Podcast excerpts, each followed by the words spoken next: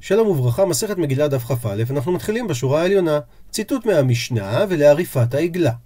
ואומרת הגמרא, אמרי דבר רבי ינאי, אמרו בבית המדרש של רבי ינאי, כפרה כתיב בה כקודשים. שכך כתוב לגבי עגלה ערופה, כפר לעמך ישראל אשר פדית אדוני, ואל תיתן דם נקי בקרב עמך ישראל, וניכפר להם הדם. והמילה כפר, שזה עניין של כפרה, היא מושווית לעניין קודשים, קורבנות שגם בהם נאמר כפרה, וראינו בעמוד הקודם שהקרבת קורבנות זה רק ביום, אז גם עגלה ערופה זה רק ביום. ציטוט מהמשנה ולטהרת מצורע. על ידי ציפורים, עץ ארז, אזוב ושני תולעת. אז המקור שזה מתבצע רק ביום, דכתיב זאת תהיה תורת המצורע ביום טהרתו. ציטוט מהמשנה, כל הלילה כשר לקצירת העומר וכולי. אומרת הגמרא, המקור לכך דאמר מר, והדבר נלמד במסכת מנחות מפסוקים, שקצירה וספירה בלילה והבאה ביום. שקצירת העומר וספירת העומר הם מתבצעים בלילה, מה שאין כן הבאה, שזה הקרבת העומר, שהיא מתבצעת ביום. ציטוט מהמשנה, ולהקטר חלבים ואיברים. והמקור לכך שזמנם כל הלילה, דכתיב כל הלילה עד הבוקר. שבמשך כל הלילה הכהנים היו מעלים אל המזבח חלבים ואיברים שנותרו מקורבנות היום. ציטוט מהמשנה זה הכלל, דבר שמצוותו ביום כשר כל היום. שואלת הגמרא, זה הכלל שאמרה המשנה להטויי מים, מה זה בא לרבות? עונה הגמרא, להטויי זה בא לרבות את סידור בזיחין וסילוק בזיחין, וכרבי יוסי. על שולחן לחם הפנים היו כיכרות לחם הפנים וגם בזיחי לבונה. וכל שבת הכהנים היו מורידים את המערכה הישנה ושמים את המערכה החדשה. דתניא, שכך שנינו בברייתא, רבי יוסי אומר, סילק את הישנה שחרית וסידר את החדשה ערבית, אין בכך כלום. דהיינו, אין בדבר בעיה. אם כך, ומה אני מקיים, ולפי מסורת הש"ס צריך להיות כתוב פה לפניי תמיד, הכוונה שלא יהא שולחן בלא לחם. מסביר רש"י שרבי יוסי אומר במסכת מנחות שאפילו אם סילקו הכהנים את המערכה הישנה בשבת בשחרית והם סידרו את המערכה החדשה בשבת בערבית דהיינו אחרי הצהריים של שבת, אף זו נחשבת כתמיד. אז מה זה לפניי תמיד? הכוונה שלא ילין שולחן בלא לחם. אבל אין בעיה שהמערכה הישנה תהיה קצת זמן בבוקר, והמערכה החדשה תהיה קצת זמן לקראת הערב. מה שאין כן לרבנן, שחלקו על רבי יוסי ואמרו, שטפחו של זה מסדר בצד טפחו של מסלק. שכאשר מורידים את המערכה הישנה, מיד צריך לשים את המערכה החדשה. ציטוט מהמשנה, דבר שמצוותו בלילה, כשר כל הלילה, וגם כאן שואלת הגמרא, להטויי מאי, מה הכלל הזה בא לרבות? עונה הגמרא, להטויי אכילת פסחים, ודלא כרבי אלעזר בן עזריה, דתניא, שכך שנינו בברייתא. על הפסוק לעניין קורבן פסח, ואכלו את הבשר בלילה הזה, אמר רבי אלעזר בן עזריה, נאמר כאן בלילה הזה, ונאמר להלן, ועברתי בארץ מצרים בלילה הזה. לומד רבי אלעזר בן עזריה, מה להלן עד חצות, אף כאן עד חצות. שכמו שמכת בכורות הייתה בדיוק בחצות הלילה, סובר רבי אלעזר בן עזריה, שגם אכילת קורבן הפסח מוגבלת עד חצות הלילה. ואומר תוספות, שלמרות שהגמרא אומרת ששיטת המשנה שלנו זה לא כרבי אלעזר בן עזריה, מכל מקום נראה שהלכה כרבי אלעזר. שכך סתמה המשנה במסכת פסחים, שאמרה, הפסח אחר חצות מטמא את הידיים, ואותו דבר משנה במסכת זבחים, וכך שנינו גם במסכת ברכות לגבי המעשה שבאו בניו של רבן גמליאל מבית המשתה, והוא אמר להם שכל מה שאמרו חכמים עד חצות, מצוותן עד שיעלה עמוד השחר. והוא לא מזכיר שם את עניין אכילת פסחים. ולכן אומר תוספו שצריך למהר לאכול מצה בלילי פסחים קודם חצות, אפילו את המצה של האפיקומן, שהרי חיוב מצה בזמן הזה, אפילו שאין לנו בית מקדש, הוא מדאורייתא. מה שאין כן ההלל אחרי האפיקומן, אין להכביר בו כל כך, שהרי מדרבננו. ובשעה טובה סיימנו את פרק שני, מתחילים את פרק שלישי. אומרת המשנה, הקורא את המגילה עומד ויושב. דהיינו, אם רצה עומד בקריאתה, ואם רצה יושב בקריאתה. קרא אחד, קראו השניים, יצאו. מסביר רש"י שאם קראו שני הבני אדם יחד את המגילה, הם יצאו, ואנחנו לא אומרים לגבי מגילת אסתר שאין שני קולות נשמעים כאחד. וממשיכה המשנה, מקום שנהגו לברך יברך, ומקום שנהגו ושלא לברך לא יברך. ועוברת עכשיו המשנה לפרט את מניין העולים לתורה. בשני וחמישי ובשבת במנחה קוראים שלושה, אין פוחתים מהם ואין מוסיפים עליהם, ואין מפטירים בנביא. הוא מסביר רש"י שעזרא תיקן שיהיו קוראים בשני וחמישי ובמנחה בשבת שלושה אנשים, כהן, לוי וישראל. והתקנה הזאת היא תוספת על מה שמשה רבנו קבע שיהיו קוראים בתורה בשני חמישי ובמנחה שבשבת. והסיבה שאין מוסיפים על הכמות הזאת, כדי שלא יקשה על הציבור, כי הימים הללו הם ימי מלאכה, ובשבת במנחה זה סמוך לחשיכה.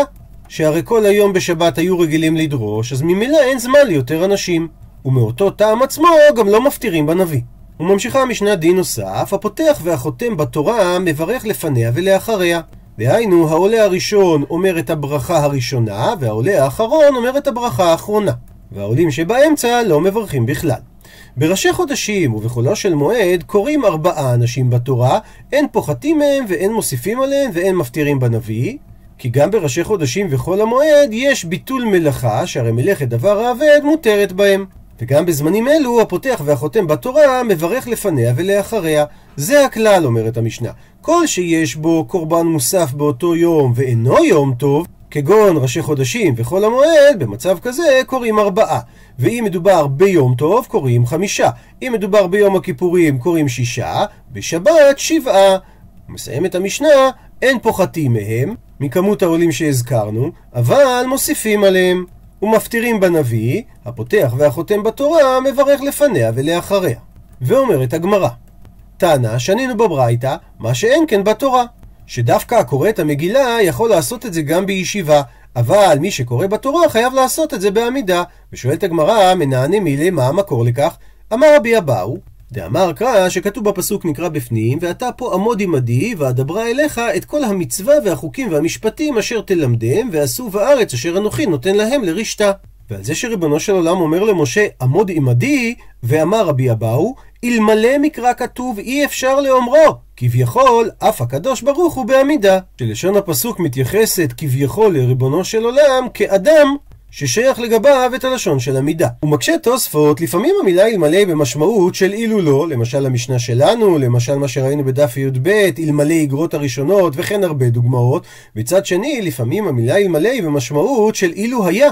אז איך יודעים את ההבדל בין שני הדברים?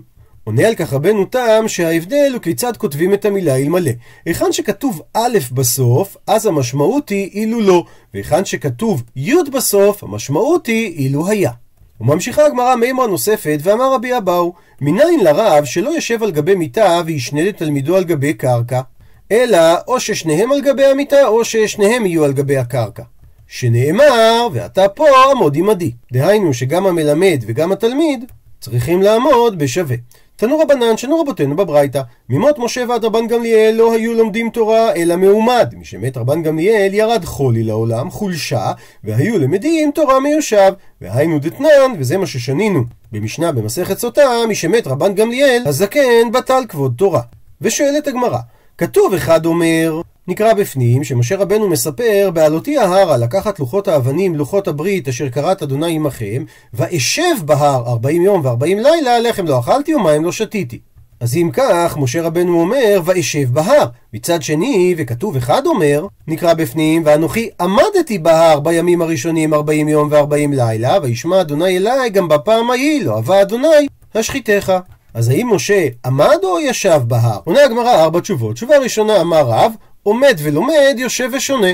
שמה שכתוב עמדתי בהר זה כאשר הוא היה לומד מפי הגבורה, דהיינו מריבונו של עולם, ומה שכתוב ואשב בהר זה כאשר הוא היה חוזר שנית לבדו על מה שהוא למד, הוא היה עושה את זה בישיבה. תשובה שנייה, רבי חנינא אמר לא עומד ולא יושב אלא שוחה. תשובה שלישית, רבי יוחנן אמר אין ישיבה אלא לשון עכבה, שנאמר ותשבו בקדש ימים רבים. ולכן מה שכתוב וישב בהר זה לא בא לתאר את צורת הגוף של משה רבנו, אלא הכוונה שהתעכבתי בהר, ומה שכתוב עמדתי זה בא לציין שמשה למד תורה בעמידה. תשובה רביעית, רבא אמר, רכות מעומד וקשות מיושב. שמה שכתוב, ואנוכי עמדתי בהר, זה על דברים רכים ונוחים, שאדם מהיר לשומען. ומה שכתוב, וישב בהר, זה על דברים קשים, שצריך יותר להתעמק בהם, ולכן לומדים אותם מיושב. ציטוט מהמשנה, קרא אחד, קראו השניים, יצאו. הפכנו דף, תנא שנינו בברייתא מה שאין כן בתורה. פירוש שאין קורא בתורה אלא אחד ולא שניים בו זמנית. ומביאה הגמרא תוספתא, תנו רבנן, בתורה אחד קורא ואחד מתרגם, ובלבד שלא יהיה אחד קורא ושניים מתרגמים. לעומת זאת, ובנביא, אחד קורא ושניים מתרגמים, ובלבד שלא יהיו שניים קוראים ושניים מתרגמים. הוא מסביר רש"י שבתורה אחד קורא ואחד מתרגם, והסיבה של הדבר משום דתרקה ללא משתמעי. ששני קולות בו זמנית לא נשמעים, מה שאין כן בנביא, שיש היתר לשניים לתרגם בו זמנית, כי התרגום אינו אלא להשמיע לנשים ועמי הארץ שאינן מכירים לשון הקודש, ולכן מתרגמים להם את לעז הבבליים. אבל זה דווקא בתרגום של נביא, כי בתרגום של תורה צריכים אנו לחזור כדי שהם יהיו מבינים את המצוות. מה שאין כן בתרגום הנביאים, אנחנו לא מקפידים על זה כל כך. וממשיכה התוספתא, ובהלל שבזמנם החזן היה קורא וכולם היו יוצאים מדין שומע כעונה, ואותו דבר ובמגילה, אין הגבלה על כמות האנשים הקוראים והמתרגמים, שאפילו עשרה קוראים ועשרה מתרגמים. שואלת הגמרא, מה היא תמה? למה בהלל ובמגילה לא אמרנו שתרי קהלה לא משתמי? עונה הגמרא, כיוון דחביבה יהווה דעתי ובשמעי. כיוון שקריאת ההלל או קריאת המגילה חביבה לקהל, הם נותנים את דעתם ושומעים, אפילו אם הקריאה מתבצעת מכמה בני אדם. ומה שאמרה התוספתא שיש עשרה שמתרגמים את המגילה, רש"י אומר שאנחנו לא גורסים את זה, שהרי אין תרגום בכתובים. הוא מקשה עליו תוספות שבחינם הוא מחק את זה מהגרסה, שוודאי יש תרגום, רק מה, את התרגום הזה לא עשה יונתן בן עוזיאל, אלא מימי התנאים הוא נעשה. במסורת הש"ס מביא את התוספות ממסכת שבת, ואומר שלכאורה מהסוגיה ששם יש קושייה על שיטתו של רש"י. והוא מסיים שמצווה ליישב. ולכן נביא את דברי הרשש. רבי שמואל זסקביץ', הוא נקרא רשש, שזה בעצם רבי שמואל סטרסון, והסיבה כי הוא התחתן בגיל 13 עם בתו של הגביר רבי דוד סטרסון, שתמך בו ואפשר לו ללמוד ברגיעה. כאות תודה, אימץ רבי שמואל זסקביץ' את שם משפחתו של חמיב סטרסון. גם לאחר מות חמיב, המשיך הרשש לעסוק בתורה כשאשתו מפרנסת אותו במסחר, הוא סירב לקבל רבנות, הוא העדיף תחת זאת לשמש כפרנס בקהילת וילנה, וללמד תורה בבית המדרש שחמיב הקיב עד לפטירתו. הרשש נודע בהגהות שלו, שהקיפו את כל הש"ס כולו, פשוטו כמשמעו, הוא כמעט ולא דילג על אף דף, על אחת כמה וכמה שהוא לא דילג לא על פרק ולא על מסכת. גם על מסכתות שאין עליהן גמרא אלא רק משנה, הוא כתב את הגהותיו, ואין פרק משנה אפילו ממשניות זרעים או טהרות שהוא לא העיר בהם. ההגאות שלו מחודדות ומשופעות בשכל ישר לצד דקדוק במילים. על הגאה אחת קפץ זעמם של החסידים, שהוא העיר במסכת בבא מציע בדף ק"ז, שמכאן סתירה קצת לבעלי דעת הגלגול. לבד מידיעותיו בש"ס ופוסקים, היה הרשש בקיא גם בתנ"ך ודקדוק, והוא גם שימש כקורא בתורה. גם מחוכמות חיצוניות לא משך ידו, הוא ידע תכונה, הנדסה, היסטוריה וגיאוגרפיה, בנוסף לכמה שפות בהם שלט. הוא מסביר הרשש שרש"י התכוון שבציבור לא מתרגמים אלא את תרגום אונקלוס ויונתן בן עוזיאל. והסיבה, כי לא מדובר על תרגום שהם המציאו, אלא תרגום אונקלוס הגיע מסיני, ותרגום יונתן בן עוזיאל היה תרגום על פי רוח הקודש. ציטוט מהמשנה, מקום שנהגו לברך, יברך. אמר אביי, לא שנו במשנה אלא לגבי ברכה לאחריה, אבל לפניה מצווה לברך. דאמר רב יהודה אמר שמואל, כל המצוות כולן, מברך עליהם עובר לעשייתן. דהיינו קודם מברך, ואז עושה את המצווה. שואלת הגמרא, מהי משמע דהי עובר לישנא דאקדומיו? היכן לקח אביי את המילה עובר במשמעות של הקדמה? מביאה על כך הגמרא שלוש תשובות. תשובה ראשונה, אמר רב נחמן בר יצחק אמר קרא, שכך כתוב בספר שמואל, נקרא בפנים, ויהי מה ערוץ ויאמר לרוץ, וירוץ אחימץ דרך הכיכר ויעבור את הכושי. והמשמעות של המילה ויעבור זה שהוא הקדים את הכושי. תשובה שנייה, אביי אמר מהכה, מזה שכתוב נקרא בפנים, בפגישה של יעקב עם עשיו, והוא עובר לפניהם, וישתחו ארצה שבע פעמים עד גשתו עד אחיו. והיא בהיתמה, ואם תרצה תאמר מהכה, מהפסוק הזה, ויעבור מלכם לפניהם, והשם בראשם. ושואלת הגמרא, לפניה, מהי מברך? איזה ברכה מברכים לפני קריאת המגילה? עונה הגמרא, רב ששת ממקום שנקרא מקטרזיה, איקלה לקמי הזדמן לפני דרב אשי, ובריך מנח. והוא בירך שלוש ברכות שראשי התיבות הם מנח, מ' נ' ח'. המ' זה על מקרא מגילה, הנון ושעשה ניסים, והח' ושהחיינו. ממשיכה הגמרא ושואלת, לאחריה של המגילה מה היא מברך? עונה הגמרא שהנוסח הוא ברוך אתה השם אלוקינו מלך העולם הרב את ריבנו והדן את דיננו והנוקם את נקמתנו והנפרע לנו מצרינו והמשלם גמול לכל אויבי נפשנו ברוך אתה השם הנפרע לישראל מכל צריהם. רבא אמר שלא מסיימים בנוסח הנפרע לישראל מכל צריהם, אלא האל המושיע. ועל כך אמר רב פאפא, בגלל שיש מחלוקת בדבר, הילקח נמרינו לטרוויו. נאמר את שני הדברים באופן הבא: ברוך אתה השם הנפרע לישראל מכל צריהם, האל המושיע. ציטוט מהמשנה, בשני ובחמישי בשבת במנחה קוראים שלושה. שואלת הגמרא, הני שלושה שעולים לתורה כנגד מי? מביאה על כך הגמרא שתי תשובות. תשובה ראשונה אמר רב אסי כנגד תורה נביאים וכתובים. תשובה שנייה רבא אמר כנגד כהנים לוויים וישראלים. ממשיכה הגמרא ושואלת אלא דתני רב שימי יש ברייתא שרב שימי שנה אותה שאין פוחתים שלושת העולים לתורה מעשרה פסוקים בבית הכנסת והפסוק הראשון שבדרך כלל הוא וידבר גם הוא עולה מן המניין. שואלת הגמרא הני עשרה כנגד מי? מביאה כך הגמרא ארבע תשובות. תשובה ראשונה אמר רבי יהושע בן לוי כנגד עשרה בטלנים שבבית הכנסת, דהיינו כנגד אותם עשרה אנשים שבטלים ממלאכה והם הבסיס לקיומו של המניין. תשובה שנייה רב יוסף אמר כנגד עשרת הדיברות שנאמרו למשה בסיני. תשובה שלישית רבי לוי אמר כנגד עשרה הילולים שאמר דוד בספר תהילים. תשובה רביעית ורבי יוחנן אמר כנגד עשרה מאמרות שבהם נברא העולם.